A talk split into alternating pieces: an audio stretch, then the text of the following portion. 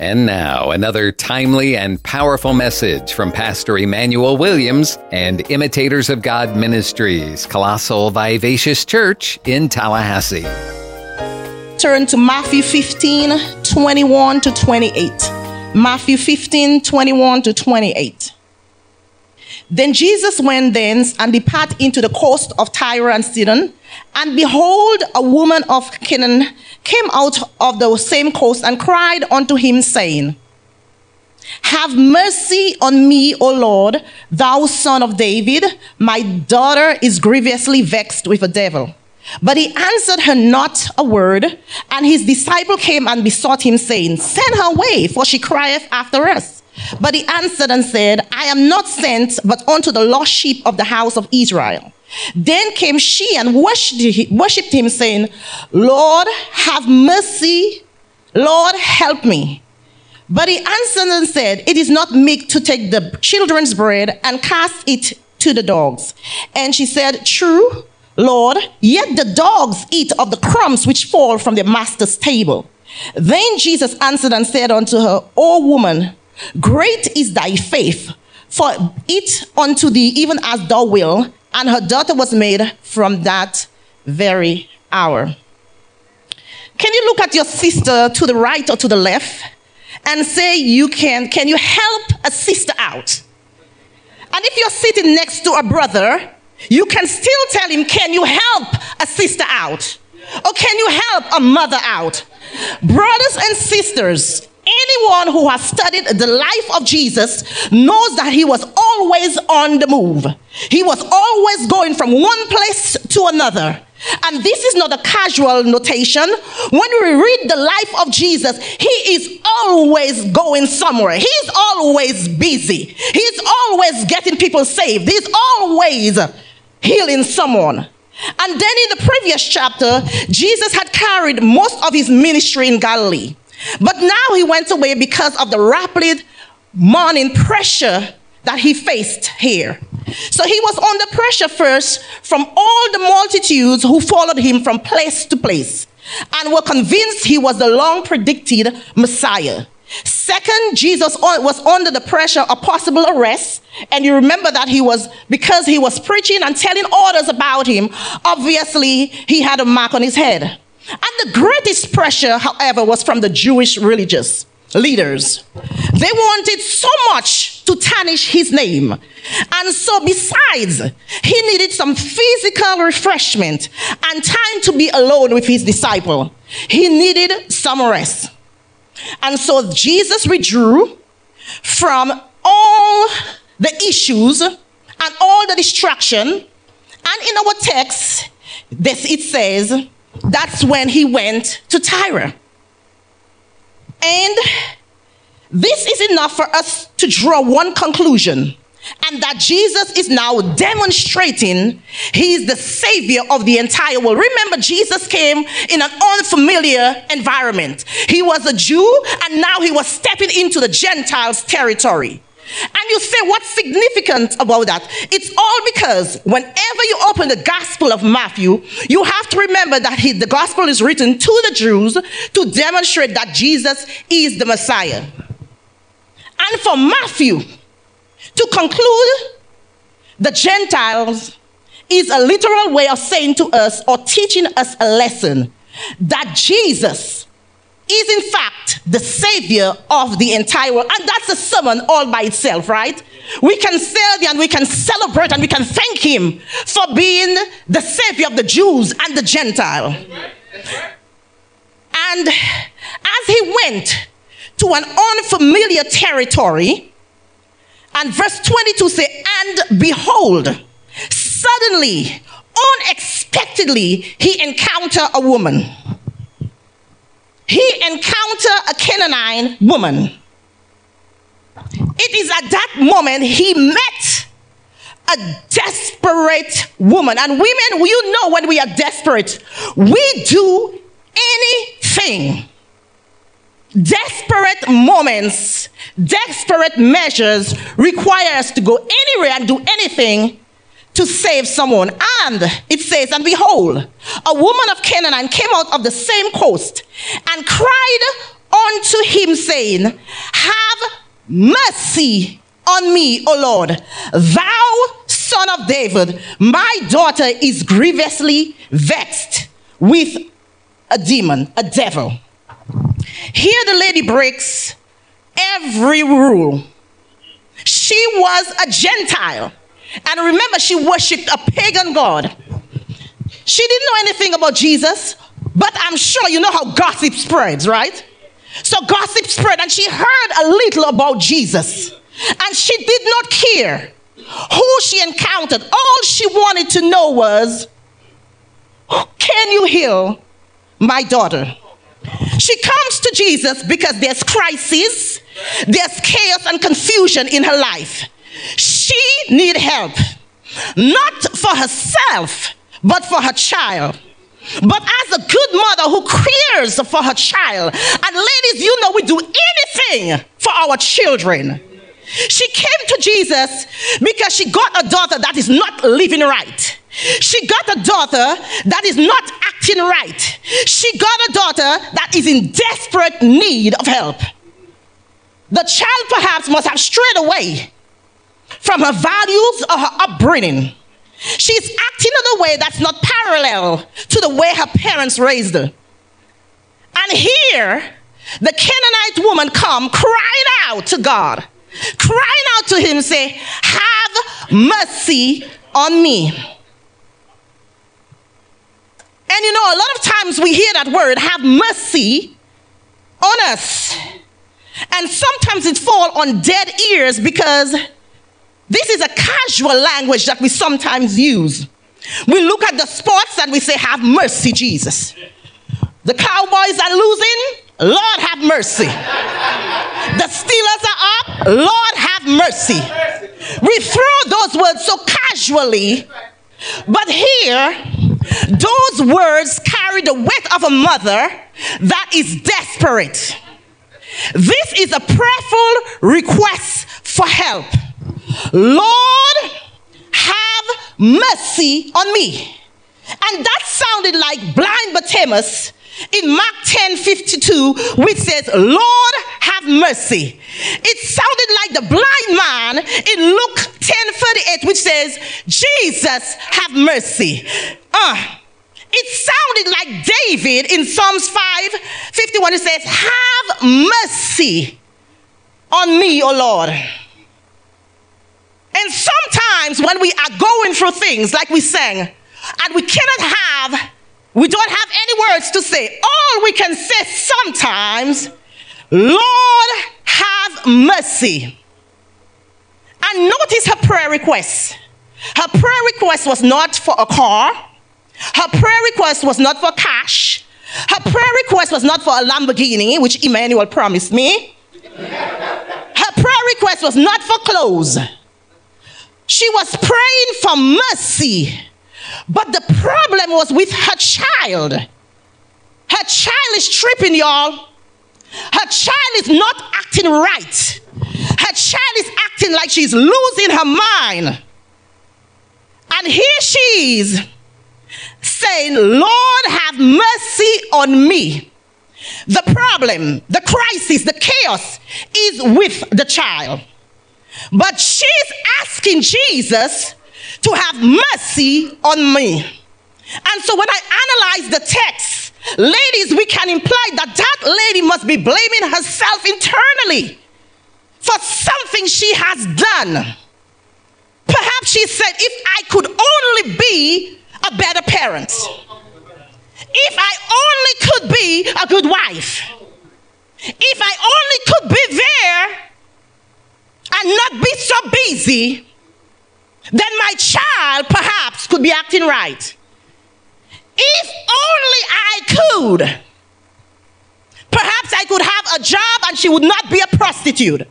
Lord, have mercy. And since, let me just say, it doesn't matter how wonderful you are, sometimes bad things does happen right in your circle. Then she called him, she said, Son of David. But, but how could she have known that? She's a Gentile. And here she's calling him the son of David. She must have heard how he had saved people. She must have heard how he have healed the lady with the issue of blood. She must have heard that he raised a little girl from the dead. She must have heard how he stopped a funeral. She must have heard how he fed the multitudes. A desperate woman go against everything that her culture have introduced her to. Could it be the reason why most of us are in the state we are in because we don't reflect on what God has done for us in the past? And there is a reason why we remember these stories. It reminds us that God, if God did it back then, He can do it for us. Son of David, have mercy on me. My daughter is demon possessed. But see the reaction of Jesus. He did not answer a word. If there's ever a situation in which I think Jesus should respond, is someone of a different nationality coming to him. And I have to say that that really bothers me. And you know why it bothers me? It's because I know who Jesus is.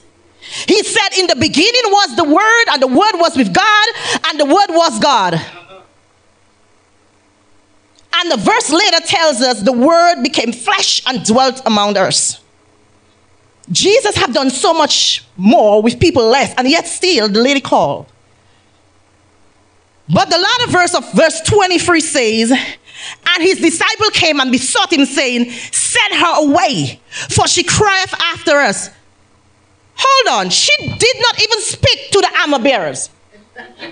She did not even speak to the associate ministers. She spoke to Jesus. A single woman comes to a single Savior. And yet the text says that the disciple turned to Jesus and said, Lord, would you please send her away because she's bothering us? Are y'all reading the text? Now you know they're lying. They are not telling the truth because she didn't even holler after them. She didn't say how you're doing. She didn't say I came to do anything. She just went straight to Jesus and said, "Have mercy, my de- my daughter is demon possessed." A woman in desperation. Women, we know how we do, crying for help for the person that they love. And the disciples had no compassion. Send her away. She keeps crying after. Really? She did not. Isn't that what us mothers supposed to do in moments of desperation on behalf of our children? That we are supposed to raise our voice continually after God, interceding for our children? And I just want to tell somebody a little secret. Your praise is not good until it bothers someone.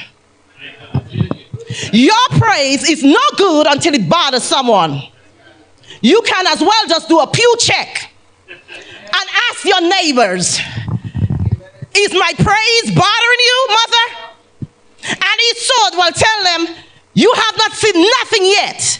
At 11 o'clock, I was giving God my all. Wait till next week when you sit next to me. Ah, oh, Marco Sheba. If you thought I shouted last week, you ain't seen nothing yet. You might as well not sing close to Elder Jan. And, you better check to the person next to you and see that you're not sitting next to a praise hater. Because you don't need no praise hater in the house. You need a praise giver. That when you give your all to God, they understand why you're crying out. Hello. You ain't trying to sit next to nobody who look like they are sucking lemons. And who sing the national Baptist song. I shall not be moved. You need you need movers and shakers when you're in desperate situation. The devil is a liar. God has been too good for you to sit there and don't give him your all. You might as well open your mouth, throw your head back, and say, Thank you, Jesus, for what he's done. Your praise is no good until it bothers somebody. You better ask your neighbor, is my praise bothering you? Is my dance bothering you? Don't sit by me because you ain't seen nothing yet. And just wait when he's brought me through a hundred percent, and you'll see what my praise will do. Lord, send her away, the disciples said, because she's bothering us. She's driving us crazy. Elder Jane, doesn't she know we don't shout like that? Doesn't she understand that there's protocol in the house of God? Doesn't she know we don't holler like that? Doesn't she know we don't dance like that? Doesn't she know we don't wear the heels like that? Mm. Would you send her away because she's driving us nuts? And you have not, praise God, until you make somebody mad. You know you praise God when the devil takes notice of your praise. I just need one person who said that the devil is taking notice of my praise because he thought I was going to shout this morning. I wasn't going to shout this morning, but he saw me shouting anyway. He thought I wasn't going to come church, but he saw me come to church anyway. He thought I wasn't going to sing, but I was singing anyway. She comes in desperation to meet the Savior, but she had to meet with some deluded saints. When she comes in desperation, she meets a disinterested Savior because he's not moved by desperation. And the disciples said, Lord, send her away. She's crying after us. Really? Attention seekers. Listen to verse 24, records Jesus' response. But he answered and said, I am not sent but unto the lost sheep of the house of Israel. Now I felt bad for this mother because first, the disciples wanted her to leave. Second, Jesus was quiet. And third, when Jesus answered, the answer he gives her don't even make no sense. All she wanted to know was, can you help a sister out? Can you help a mother out? Can you heal my daughter? I don't know what the lordship of Israel have to do with my situation. Perhaps that's what she said, and that's what I would say. And I know this might bother you all, but you could agree that sometimes the response of your prayer gives you a, er, really? You want a tall man, but he sends a short one. Be real? You wanted a Deborah, but here he is sending a Delilah. The answer sometimes does not add up. And I know we have some spiritual saints in the house this morning, but every now and again, he gives Cheryl a response that I do not like, that makes no sense. And can I get real? I can go ahead and confess just a little. Stuff like bless them who despitefully use you. Tell your neighbor, you know what? That don't make no sense. Somebody gonna use me and I'm going to bless them. Oh, oh, here's another one. If somebody slaps you, turn the other cheek. Now that don't make no sense. And then the other one, he says, he asks you to go a mile. Not just a mile, but make sure you go an extra mile. Then, then that one really gets me. Give and it shall be given. But I ain't have no money to give. And he's asking me to give. I ain't got nothing. That's what we say sometimes to those of us that's not so spiritual. Because we see that we only have $20 in the bank. The light bill is $15. And here EJ's asked me for $5 for school. And then I have to give 10% tithes? You must be kidding me. That is asking me to give, and it shall be given? And if I was this woman with the response that he gave me, and some of us we could maybe would have cursed. Mm-hmm. Mm-hmm. I said it. Mm-hmm. We would not be pleased that he's giving the savior of the world, the one I have heard about, that he had performed miracles, and yet he's telling me about that foolishness. But Jesus said, I am not sent but unto the lost sheep of the house of Israel. But what he was, but, but that is so important, right? Because now he's speaking about actually in terms of priority. And I know most of you already know that, but I want to say it for some of us that still trying to learn. It's a statement of priority. Jesus said, I was not sent to you. You are secondary. I was sent first to the Jews. Remember, she was a Gentile. I was sent first to the Jews, to the lost sheep of the house of Israel who rejected me in the preceding verses. Remember, they wanted to kill Jesus. They were not accepting that he was Lord and Savior. But I was sent first to them, to the house of Israel, because I am their Messiah, even if they did not embrace me. I come first to them, and then you, the Gentiles, you're next. You don't know anything about Moses.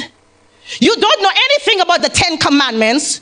You don't know the story of Joshua and the crossing over the Jordan. You don't know about Abraham and Isaac the promise. You don't know anything about that. So you are not supposed to call me son of David. But desperation will make you read somebody's story. See, the story was not for her, it was for the Jews. And determination will make you cry. Even when people say, Get out of here. You are too noisy. You are not worthy. I don't like that church. They're too noisy in here. They're yelling too much. But when you remember what you have in store, you don't care about any of that. But you got to admire this woman because she didn't give up, even when Jesus dissed her, socialized her. She stayed there. But my issue is not Jesus' answer. My issue is her response. 25, verses 25. It says, Then came she and worshiped him, saying, Lord, help me. She worshiped him. She was not supposed to worship him. The answer doesn't make sense.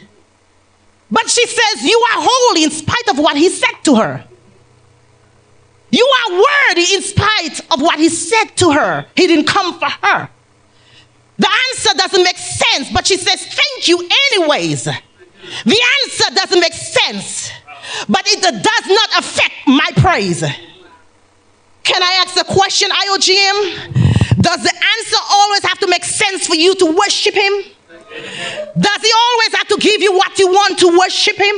Or can you just say, God, it doesn't matter if you bless me, I'm going to praise you anyways? I'm going to open up my mouth and give you praise. The answer doesn't make sense. Why would he give her an answer that doesn't make sense? Now, now, don't miss the last part of verse 25. And at the end of her worship, she tagged her request. She said, Lord, help me. Can you help a sister out? She worshiped him in adoration. And after she tagged her request. You see, worship creates the atmosphere for me to ask something. It doesn't mean he will give it to me, but I have created the atmosphere for him to respond to my request. She worship after she tagged her request. Can you help a sister out? Lord, can you help me? And in verse 26, he finally responds. He said, It is not meek to take the children's bread and to cast it to dogs. Hold on. After I have worshipped him, and I expect a favorable response, he called me a dog. I don't have a problem with the answer. My problem is when he gives her the answer. Look at when he gives her the answer after worship. Oh, you'll catch that. See, he was silent until she worshiped him. After she had sowed, after she had gave her all, then he responded. He says it's not meek to take the children's bread and to cast it to dogs. What kind of an answer is that after worship? I expect answer to be in pre worship, not after post worship. That's after I paid my tithes. That is after I bless God. That is after I do ministry. Why would He give me an answer like that? I'm glad you asked. Because he's not moved by desperation and he cannot be manipulated. I'm going to say that again. He cannot be moved by our desperation and he cannot be manipulated. The Bible says that those, that's me and you, that worship him must worship him in spirit and in truth. Your worship has to be sincere, he cannot be manipulated. Is there anyone who can say, when I worship him, it's not because of what he's done for me, but because of who he is? It's not because of what he gives me. I worship him in spite of.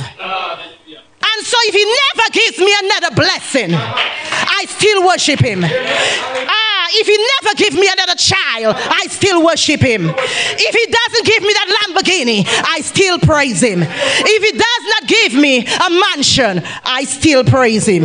Because my worship is not to be manipulate him, it is to magnify him. Hallelujah.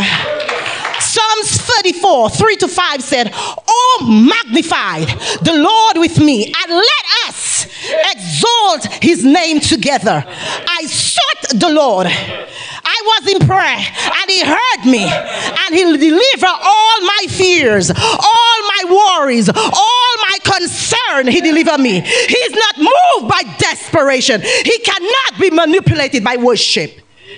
Because when Jesus said to the woman, it's not good to take the children's bread and to throw it to the dogs. The children here he's referring to was the Jews. In speaking of bread, he's referring to himself, the bread of life. In speaking of dogs, he's using the Greek word for a pet dog and he's referring to the Gentiles. In other words, Jesus is saying, Since I have first come to the house of Israel, my primary focus must be unto the Jews. Verse 27 is her response. And she said, True, Lord. That lady is humble. I, don't, I don't think Cheryl could say that all the time now. But truth, Lord, yet the dogs move eat of the crumbs which fall from the master's table. She said, I hear you, Lord. I understand you're working according to a certain priority. I didn't even want to go there. I just want to know can you help a sister out? But here you go telling me about the Jews, the Gentiles. I don't care about that. Can you just help me and my daughter? You can keep the bread. That's what she's saying. I'm just asking for the crumbs.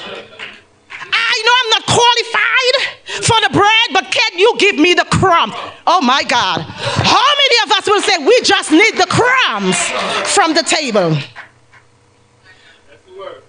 Some of us are looking at me strange because you probably said, if you're going to give me bread, I'm out of here. But the woman, she is so desperate. If you're going to give me crumbs, I will accept it. Hallelujah. It don't faze me and it don't bother me. Because at least you've met me halfway. Ah, most women, if they don't get the bread, they ain't settling for the crumbs. Ah, you all catch that later. If they don't get a man they prayed for, they won't settle for what God is blessing them with. They are blindsided because their focus is on a tall, handsome, cutie, light skinned guy. They prayed for a tall, handsome man, and that's all he can see. That God is blessing me with something. I didn't ask, Lord, for a short man. I didn't ask, Lord, for somebody that's crippled. I've asked for tall, handsome man. Sometimes we miss the blessing because we come with our own agenda. We don't realize that God's agenda should be our agenda. And even though the puppy dog didn't get the breast crumb, they still get the leftover crumbs that fell from the table. They were filled. Mm. Jesus is not trying to destroy her. He was not trying to destroy her emotions. You know, this was a, a lady that was humble. Mashe, Lord, teach me. Humble. Then in verse 28b, 15, Jesus answered, said unto, Oh, woman. That's a term of respect, ladies.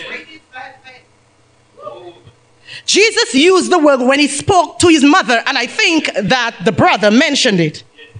He was all in my business. Great is thy faith. Be unto Eve even as thou will. And her daughter was made whole from that very hour.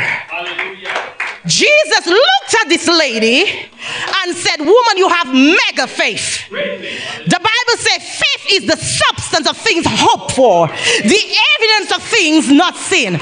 You look at your, your neighbor and say, Your finance may be nothing, but your faith is something. Your family may be crazy, but your faith is something. You see, faith, even when it looks impossible, can bypass what you see with your naked eyes. Your job may be jacked up, but faith is something. You see, you see yourself stepping in like the CEO, excuse me. See, no longer are you seeing yourself sitting in the cubicle like myself. See, you see yourself stepping into that door, directing CEO and stepping in. Faith. Is there anyone in here that says, I got a mega faith? Not just a faith, because the Bible says, God says she has a great faith. Great is mega, big, large, not what the ordinary person see. Your faith is unbelievable, unstoppable. Your faith, the stuff you've been through, you still have faith. My gosh, the stuff you've been through, and you still have your praise. The stuff you've been through, and you still got your joy. Your faith is incredible. Your faith keeps on going even when you don't know what you're praying for. But your faith, your perseverance. There's a reason, and I'm going to close while you're standing or you're sitting next to somebody because somebody's faith has been depleted. And all they need is your encouragement. See, when you have depleted faith, that's when you need someone that has been through, that can walk you through that faith, that mega faith. You must share your faith with someone. I want you to encourage your neighbor. Encourage them. Let them know what you've been through. Don't hold back. Don't be disappointed. Don't be timid. Don't be shy. Tell them what you've gone through. I, you know, most of us, we don't want to say what we've been through because we don't want nobody to know our business. Well, faith requires the business to be known. It's called mega faith when you don't care what nobody knows about you because you know you have been delivered. It's called mega faith. The Bible says, weeping may endure for a night, but joy comes in the morning. You may have cried over that child, but know that victory is coming tomorrow. You may have cried because you don't have money, but tomorrow you'll get a job. Encourage someone. The Bible says in Isaiah 40 31, but they that wait upon the wait, oh my God, it's the waiting that sometimes we don't like. It's like the microwave. Uh, I'm by the microwave all last night. I was hungry. Just I took it out from the microwave, elder. It wasn't done. That's how we want to operate when God is doing something in our lives. We want Him to just move like this. But the Bible said that they that wait upon the Lord shall renew their strength. They shall mount up with wings as eagle. They shall run and not be weary. They shall walk and not faint. Ah, Michael Shea. You know why? Because you're standing on mega faith in spite of what you're going through. Oh my God. Whew. Mm. You better tell somebody my faith is something else. Ah, if you only knew what I've been through. And sometimes when we see people crying, you think they're crying for something they're going through. You see, you don't understand when I think of the goodness of God and what He's done for Cheryl, my soul cries out. See, I have a reason to cry out, Micah. When I was down almost lose my mind, all I could do was say, Lord, here I am. But what I have reflected and I saw, where God have taken out Cheryl and where He has placed Cheryl, all I could do was just do a turn around in the spirit. I cry because I'm happy. I cry because I'm reflecting on God's goodness towards my family. If it had not been for the Lord on my side, isn't that what David said? If it had not been for the Lord on my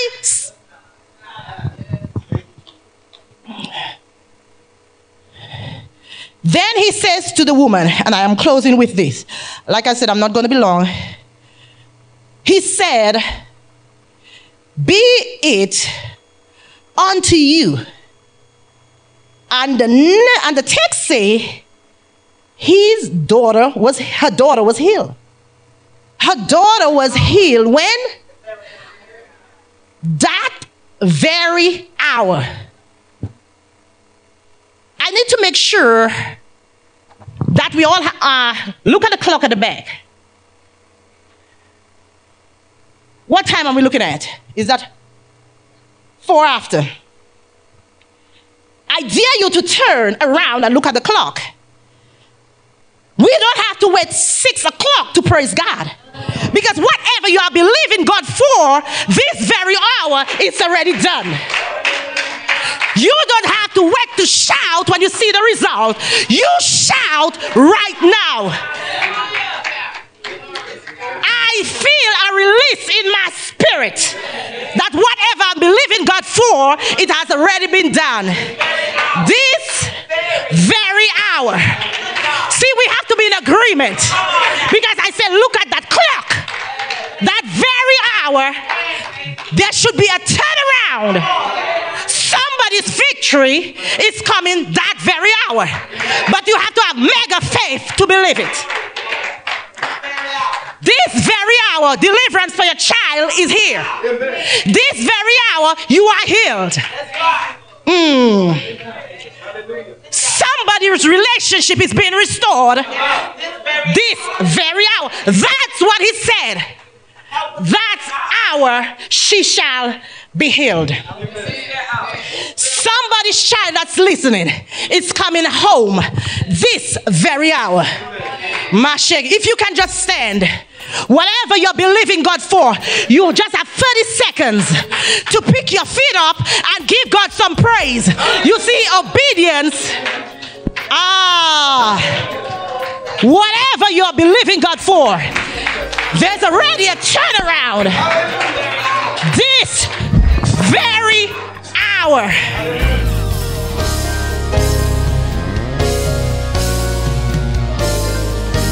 Please take time to meditate on the Word and let it sink into your heart and soul and mind today, knowing that the Christian who meditates on the Word will be like a tree planted by the water, bringing forth fruit in its season and prospering in all that he does. But what if you aren't a Christian today? What if you don't know if you're bound for heaven as a forgiven child of God?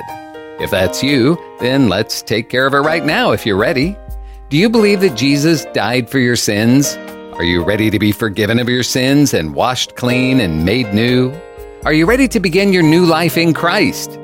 Then turn to God right now and say, Lord, I love you. I need you. I repent of my sins. Lord, please forgive me and wash me clean. I receive your forgiveness right now as I put my faith in Jesus as my Savior. God, please lead me and teach me and show me how to live from now on. In Jesus' name I pray. Amen. And if you're looking for a good church family, you'll be welcomed with open arms at Imitators of God Ministries, Colossal Vivacious Church in Tallahassee, located at 4750 Capitol Circle Southeast near Tram Road. Sunday school begins for all ages at 10 a.m., and the morning service begins at 11. And the Wednesday evening service begins at 7. This is a life giving, multicultural, multi generational church where people of all races, backgrounds, and walks of life come together to worship, to be inspired in their love for God, to develop relationships, and to be empowered to live out God's purpose for their lives. Find more information on their website, imitatorofgodministries.com, or call the church 850 408 8496.